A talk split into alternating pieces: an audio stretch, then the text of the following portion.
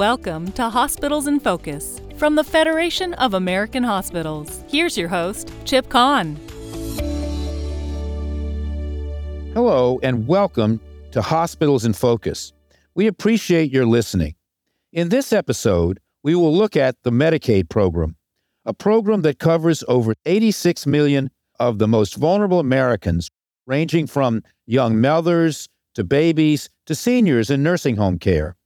Medicaid has been in the headlines a lot this year as public policymakers on the state and federal levels discuss ways to manage enrollment and bring spending under control.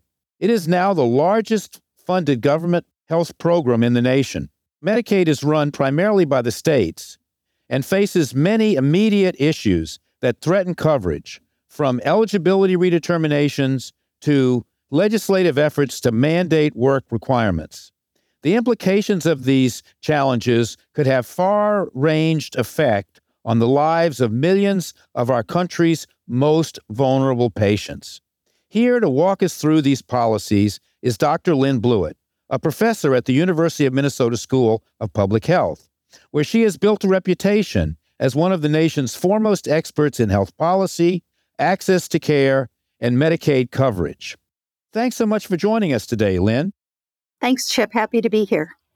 As we get started, let's talk a bit about you. Uh, what drew you into research and, and your specialty of Medicaid?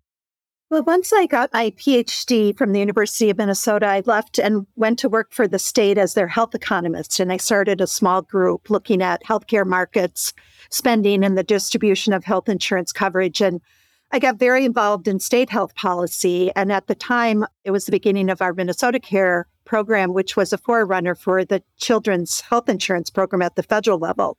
So we started that program with state dollars, which is now matched with federal funds. And so I was concerned about how people got coverage. And at the time, we thought we could get to universal coverage in Minnesota. And so I was working very hard at avenues and um, mechanisms to increase coverage and access. And I've just stayed at the state level, which at the state level, Medicaid is really um, where the action is in terms of access expansion. So that's kind of how I got started. Yeah, I guess from that period, Medicaid became the largest. It, it now covers uh, more Americans and spends more money than even Medicare, which had been our largest program. So you're where the action is. So let's talk a bit about the complexity, though, of this program because it's not simply a healthcare program per se or a healthcare delivery program. It does so many other things for the Medicaid recipients and the role it plays in our healthcare system. Where do you see it headed in the future? It's an interesting program in that it started as a program for moms and kids in low income families. And now it covers the the long term care costs of the elderly and the disabled. The ACA expansion to include adults without children are now covered. And so it is almost one out of every five individuals in the country are enrolled in the Medicaid program. Now, the costs are going up as healthcare costs are increasing. States have to manage their budgets every year or two years. Most are on a um, two year cycle. And so there's pressure in terms of financing and where the money is going to come from. And so, both at the federal level, as we've just seen with this new debt ceiling debate and concern about what's going to happen to the Medicaid and our other subsidized programs, there's a tension between the importance of this program in providing coverage for a substantial part of our population and the costs that incur because of that. And it's all tax supported. So it relies on state and federal money. And because states have to balance their budgets, it's really, and have less finance capability than the federal government, it really is a federal government decision in terms of either expansion or changes in that financing strategy. Just as an aside, in terms of looking to the future, where do you see states going? Because you bring up this really key issue that differentiates the sort of the federal side of it from the state side. I mean, at the at the state side, you've got this issue of balanced budgets in most states, having to balance their budget. And the fact that Medicaid, I think, frequently could be the largest or one of the largest items in their budget. Do you see constraint at the states becoming a problem? Will any states, uh, do you think, back off Medicaid to the extent they can within the federal requirements? With the ACA expansion, the federal government is paying 90% of the costs of that expansion. So most states, it makes financial and economic sense to participate. There are 10 states that haven't expanded. And why they haven't expanded is partly political and partly budgetary. But any economic analysis shows that it's a boon to the states to do the expansion. And the states that have some revenue, Minnesota just came off a huge surplus of $18 billion. California has a huge surplus. And, and the states are now providing coverage expanding to undocumented and others who are not currently eligible with state only dollars. So they're doing what they can to expand. I don't see the feds supporting that that progress, but as we saw with the kids, they didn't cover, you know, low income coverage families back in the 90s and they're now fully supporting that expansion. So I think states are kind of pushing the envelope a little bit where they can. And the entitlement programs are such a huge issue at the federal level in terms of the divide between the Republicans and the and the Democrats that I just don't think anything substantial is going to happen in the short term. One thing, unfortunately, that is happening in the short term is that as a result of COVID, where there was a moratorium on determining eligibility, Medicaid covered many who had not gone through a new process uh, during their time on Medicaid. Now, with the COVID public health emergency going off, Congress has moved beyond COVID. Uh, we are going through a period where what's on the top of everyone's mind is this action by the states of redetermination of Medicaid eligibility. It is something that had happened every year on a rolling basis and now is being reinstituted. It's not always in the headlines, and actually, I, it's not being discussed as much up here as as I, I think you we, we would hope. Uh, but this is a very large change from our COVID period, and why it's uh, risen to such importance this year. How do you see this playing out in the various states? I, I know it's maybe not consistent across the states, and also I'd like to get your feedback as to how you think different states are handling trying to transition some of these current Medicaid recipients that may lose out through the redetermination in terms of their coverage. What we, in my niche of health policy, we call this the Medicaid unwinding or the great unwinding. And as you said, during COVID, states got a bump in their federal match to their Medicaid program of 6.2%. So they got a financial incentive. And the agreement was they would keep anybody who enrolled in Medicaid, they would keep on. And the idea was to make sure that they would get, you know, their COVID vaccines and their treatments and have access to needed care. And so Medicaid enrollment grew and then it stayed stagnant because there wasn't any redetermination during that time period.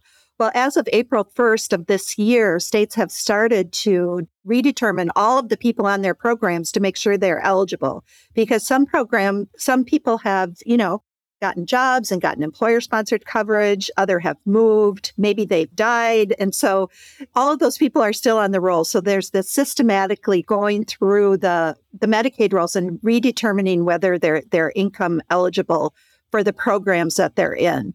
So this is a huge undertaking by the states. Um, the advocates are super concerned about states not doing due diligence in terms of keeping people who are eligible enrolled for example, Arkansas, there's a period of states can take up to 14 months, and most states are doing their redeterminations across that whole time period. So they're doing a chunk every single month. They're going through different categories. And many states are prioritizing children, newborns, people with chronic conditions. And so there are mechanisms to try to meet, you know, to focus on those that need coverage the most. But then there are states like Arkansas and Florida, which have hit the news, the national news recently, which in Arkansas, they're pursuing it very quickly and they are going to be done. They started on April 1st and they're going to be done within six months. So, a new analysis showed that 500,000 people across 11 states have already fallen off Medicaid. And partly that's due to what they call procedural errors. So, you send a letter, nobody responds, you drop them. Other states are sending a letter, then they're sending another letter, and there's just a more active engagement with the enrollees. So there's a lot of conflict between some state governments and the advocates who are really pushing to slow this down, make sure people who are eligible are covered. And then for those who are not eligible, that they get access to the marketplace, either the healthcare.gov, the federal or the state marketplace plans, which they're likely eligible for a subsidy.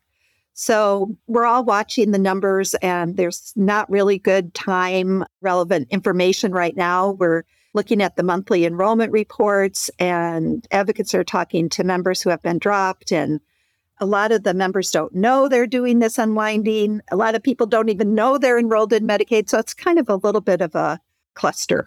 You know, Lynn, to add to this complexity, you've had a movement in many states in recent years away from Medicaid recipients simply being in, in a fee for service Medicaid program and, and being signed up for Medicaid managed care, where insurance companies, HMOs, are providing the coverage. How do you see this process you're describing uh, uh playing out regarding the role of the health plans, where someone is actually enrolled in an HMO or in a health plan, and even though they're a Medicaid recipient, as far as they know, they're covered by Aetna or covered by Centene or covered by uh, Kaiser Permanente, and then all of a sudden uh, they're into this situation where the state is going through a redetermination process.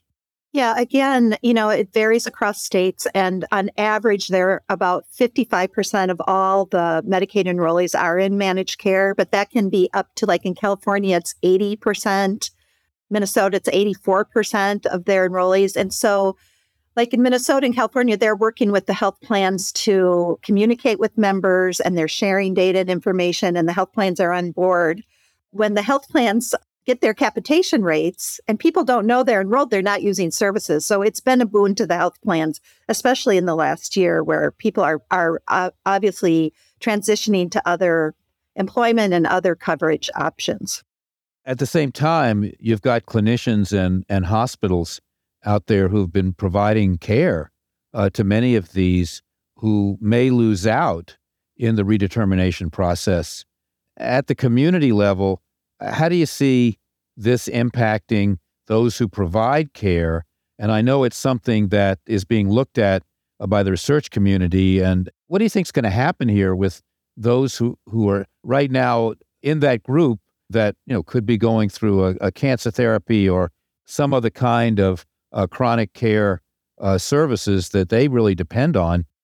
You know, that's the biggest concern. And I think for hospitals, there's going to be in the short term a rise in uncompensated care. I think federal qualified health centers are going to see an influx of people, and they may be doing some of the enrollment activities when someone comes and says, I've I don't have Medicaid anymore. I don't know where to go. And they might be helping them get enrolled in whatever they're eligible for. So there's definitely going to be a transition period and different, you know, a lot of researchers have estimated how many that's going to be, how many got employer coverage, but it's all simulation and estimation. Nobody really knows. And, and we probably won't know for another year how this all shakes out, but there's definitely going to be more uninsured. Obviously, that'll be the, an issue for those who provide care.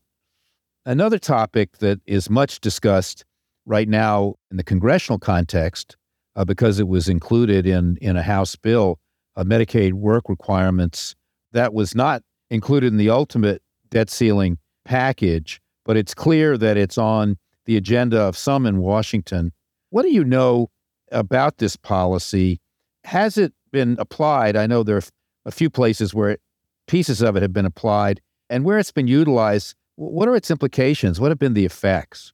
Well, work requirements for Medicaid haven't worked very well. And the reason is that, you know, there's an estimate that eight out of 10 Medicaid recipients who are not blind, disabled, or, you know, are able to work already work. They either work part time or full time. And so you're really targeting a very small number of people. And then in order to kind of get them into a work program, Medicaid is not a work access program. Medicaid is a healthcare program, healthcare coverage program. So you have to connect with your Department of Employer Relations, or you have to find a place to get them enrolled in some kind of job finding program. Medicaid doesn't do that. And so there's an extra added paperwork of helping these people find a place to find employment or show that they're looking for employment. And it's a couple layers of bureaucracy to make that happen. And then people have to document that they are indeed working. So then you have to work with the employer and get their W 2s and get their pay stubs. And so, you know, once states have figured this, this out, and early early on, Arkansas was the first state to kind of do this work requirements. And once they found out how much it cost and the bureaucracy involved in doing the work requirements, they stopped. It just it didn't make any sense to spend significant amount of money to get people into work programs that just weren't weren't working. I don't mean to pick on Arkansas on this call, but they're back with another request for a waiver to allow them to do work requirements again.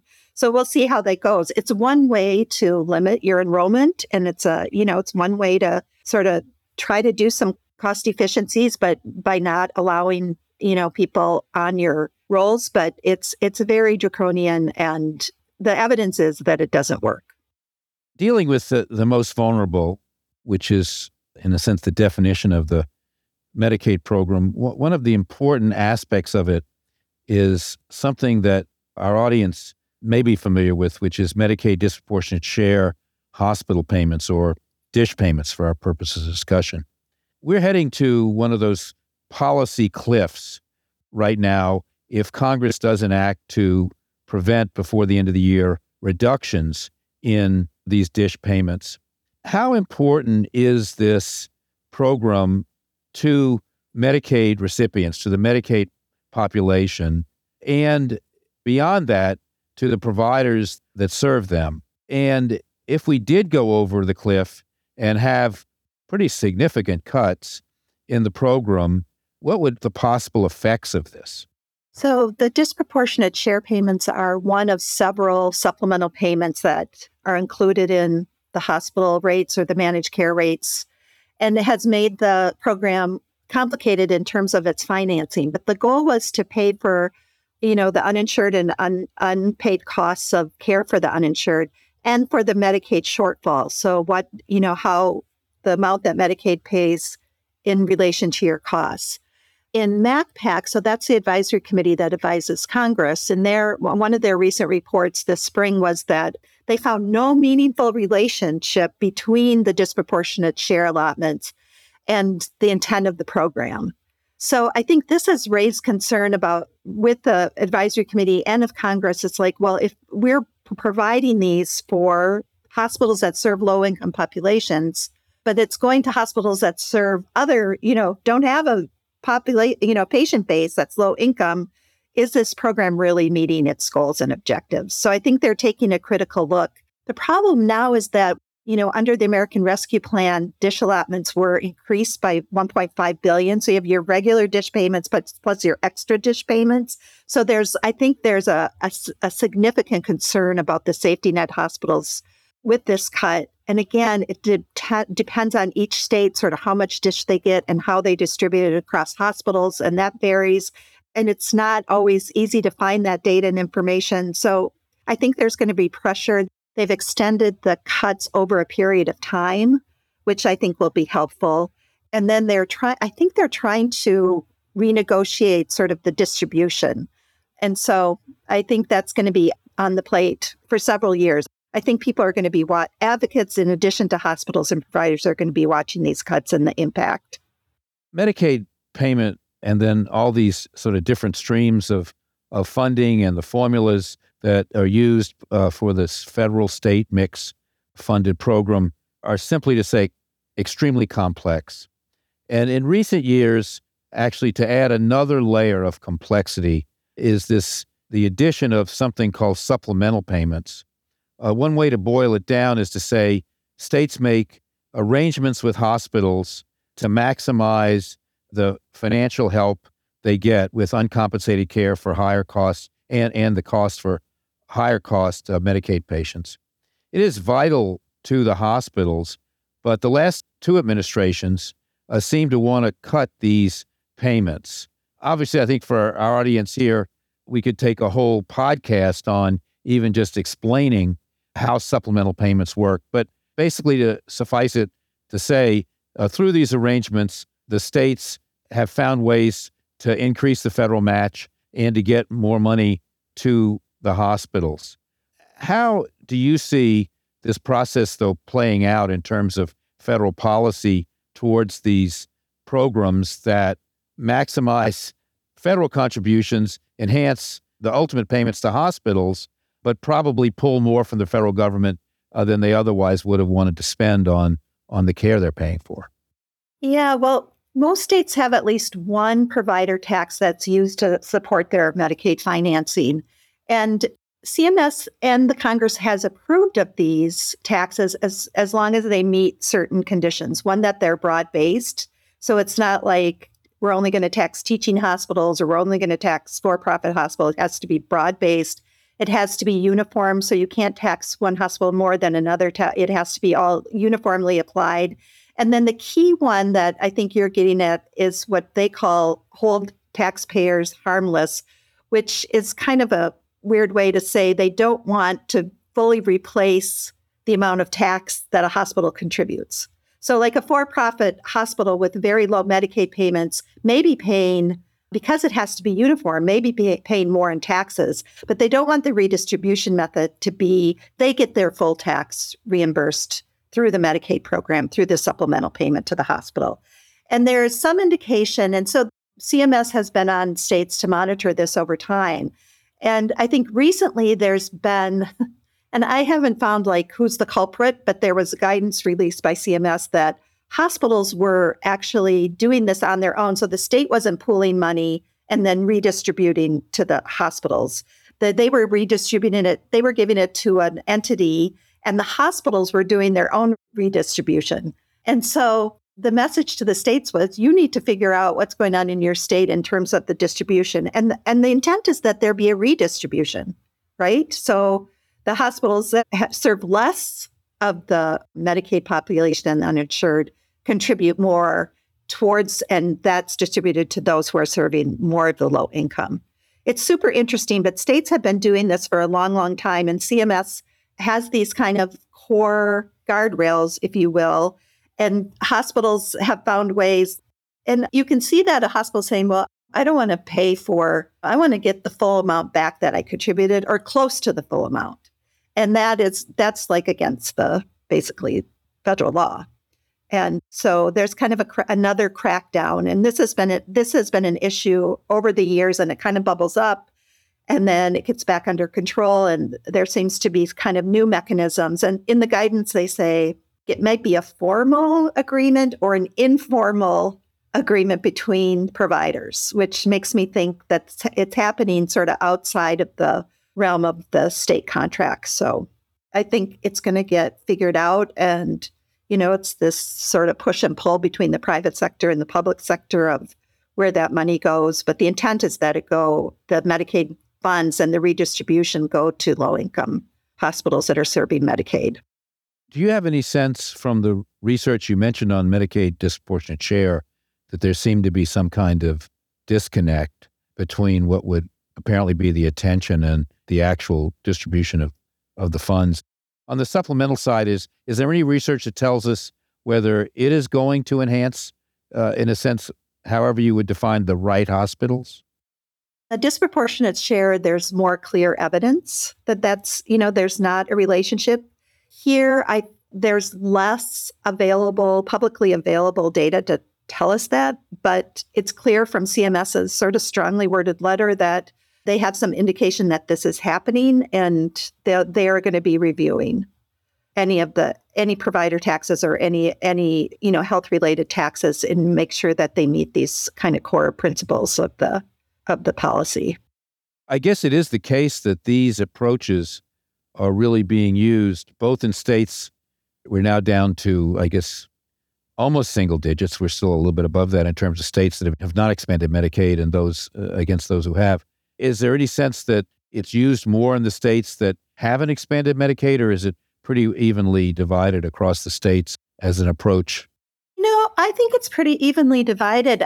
And I think this is why Medicaid is interesting to work with, but also gets complicated, is that the Congress, maybe with CMS, I don't know, has used the Medicaid program to achieve other policy objectives. You know, so when we had the COVID, they bump up the they bump up the um, the the federal matching matching rate to get money to the states to do COVID stuff, and then we have uh, they pay ninety percent match to get states to do electronic medical records and to improve their technology. So that's a 90% match as opposed to like in Minnesota, we get 50% match. You get higher rates to do different things.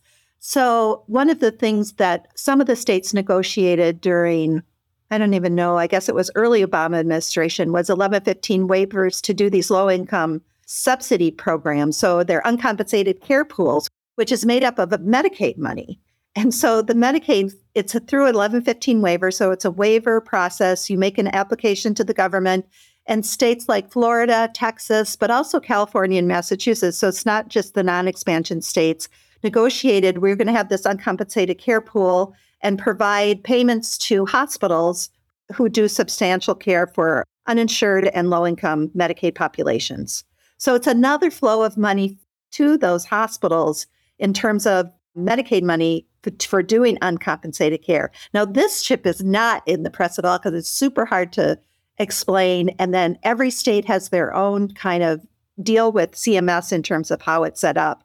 But it's a significant amount of um, of financing into to those states, and I think is one of the barriers for them to expand because they're already getting a big chunk of Medicaid through this program. And for Florida, DeSantis got that waiver approved before uh, President Trump left office, and, that's approved through 2030. So he has that uncompensated care pool that's pretty much only for hospitals, directly to hospital payments for uncompensated care, which is what the expansion is supposed to do, right? Is it better to do this low income subsidy pool or uncompensated care pool or expansion? And for now, they have less pressure the hospitals are not clamoring at the door because they already have a pool that's financing that. But not every state, there's only like seven states that have it. So it isn't like something you can set a policy. And I know the Obama administration tried to pull back on some of them. Two states have that Hawaii and um, I can't remember the other state, theirs have have expired, but Florida and Texas have extended their program. So again, it's like almost to really understand the financing, you can look at the Medicaid program and the federal match, but then all these supplemental payments that come through, and then the managed care, and then uncompensated care pools, which don't fit into really any of those categories. So there's a lot of a lot of flexibility in the Medicaid program, and states that know how to use that flexibility and you know can get their programs through under administration that's amenable to their ideas. That's kind of how things work.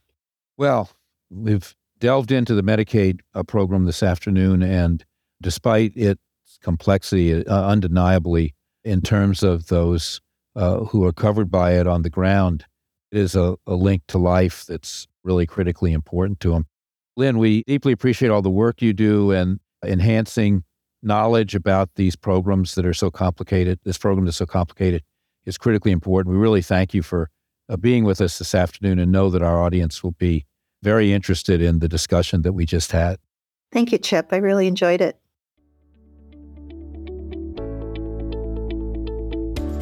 Thanks for listening to Hospitals in Focus from the Federation of American Hospitals. Learn more at FAH.org.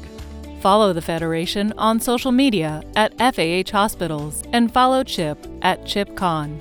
Please rate, review, and subscribe to Hospitals in Focus. Join us next time for more in depth conversations with healthcare leaders.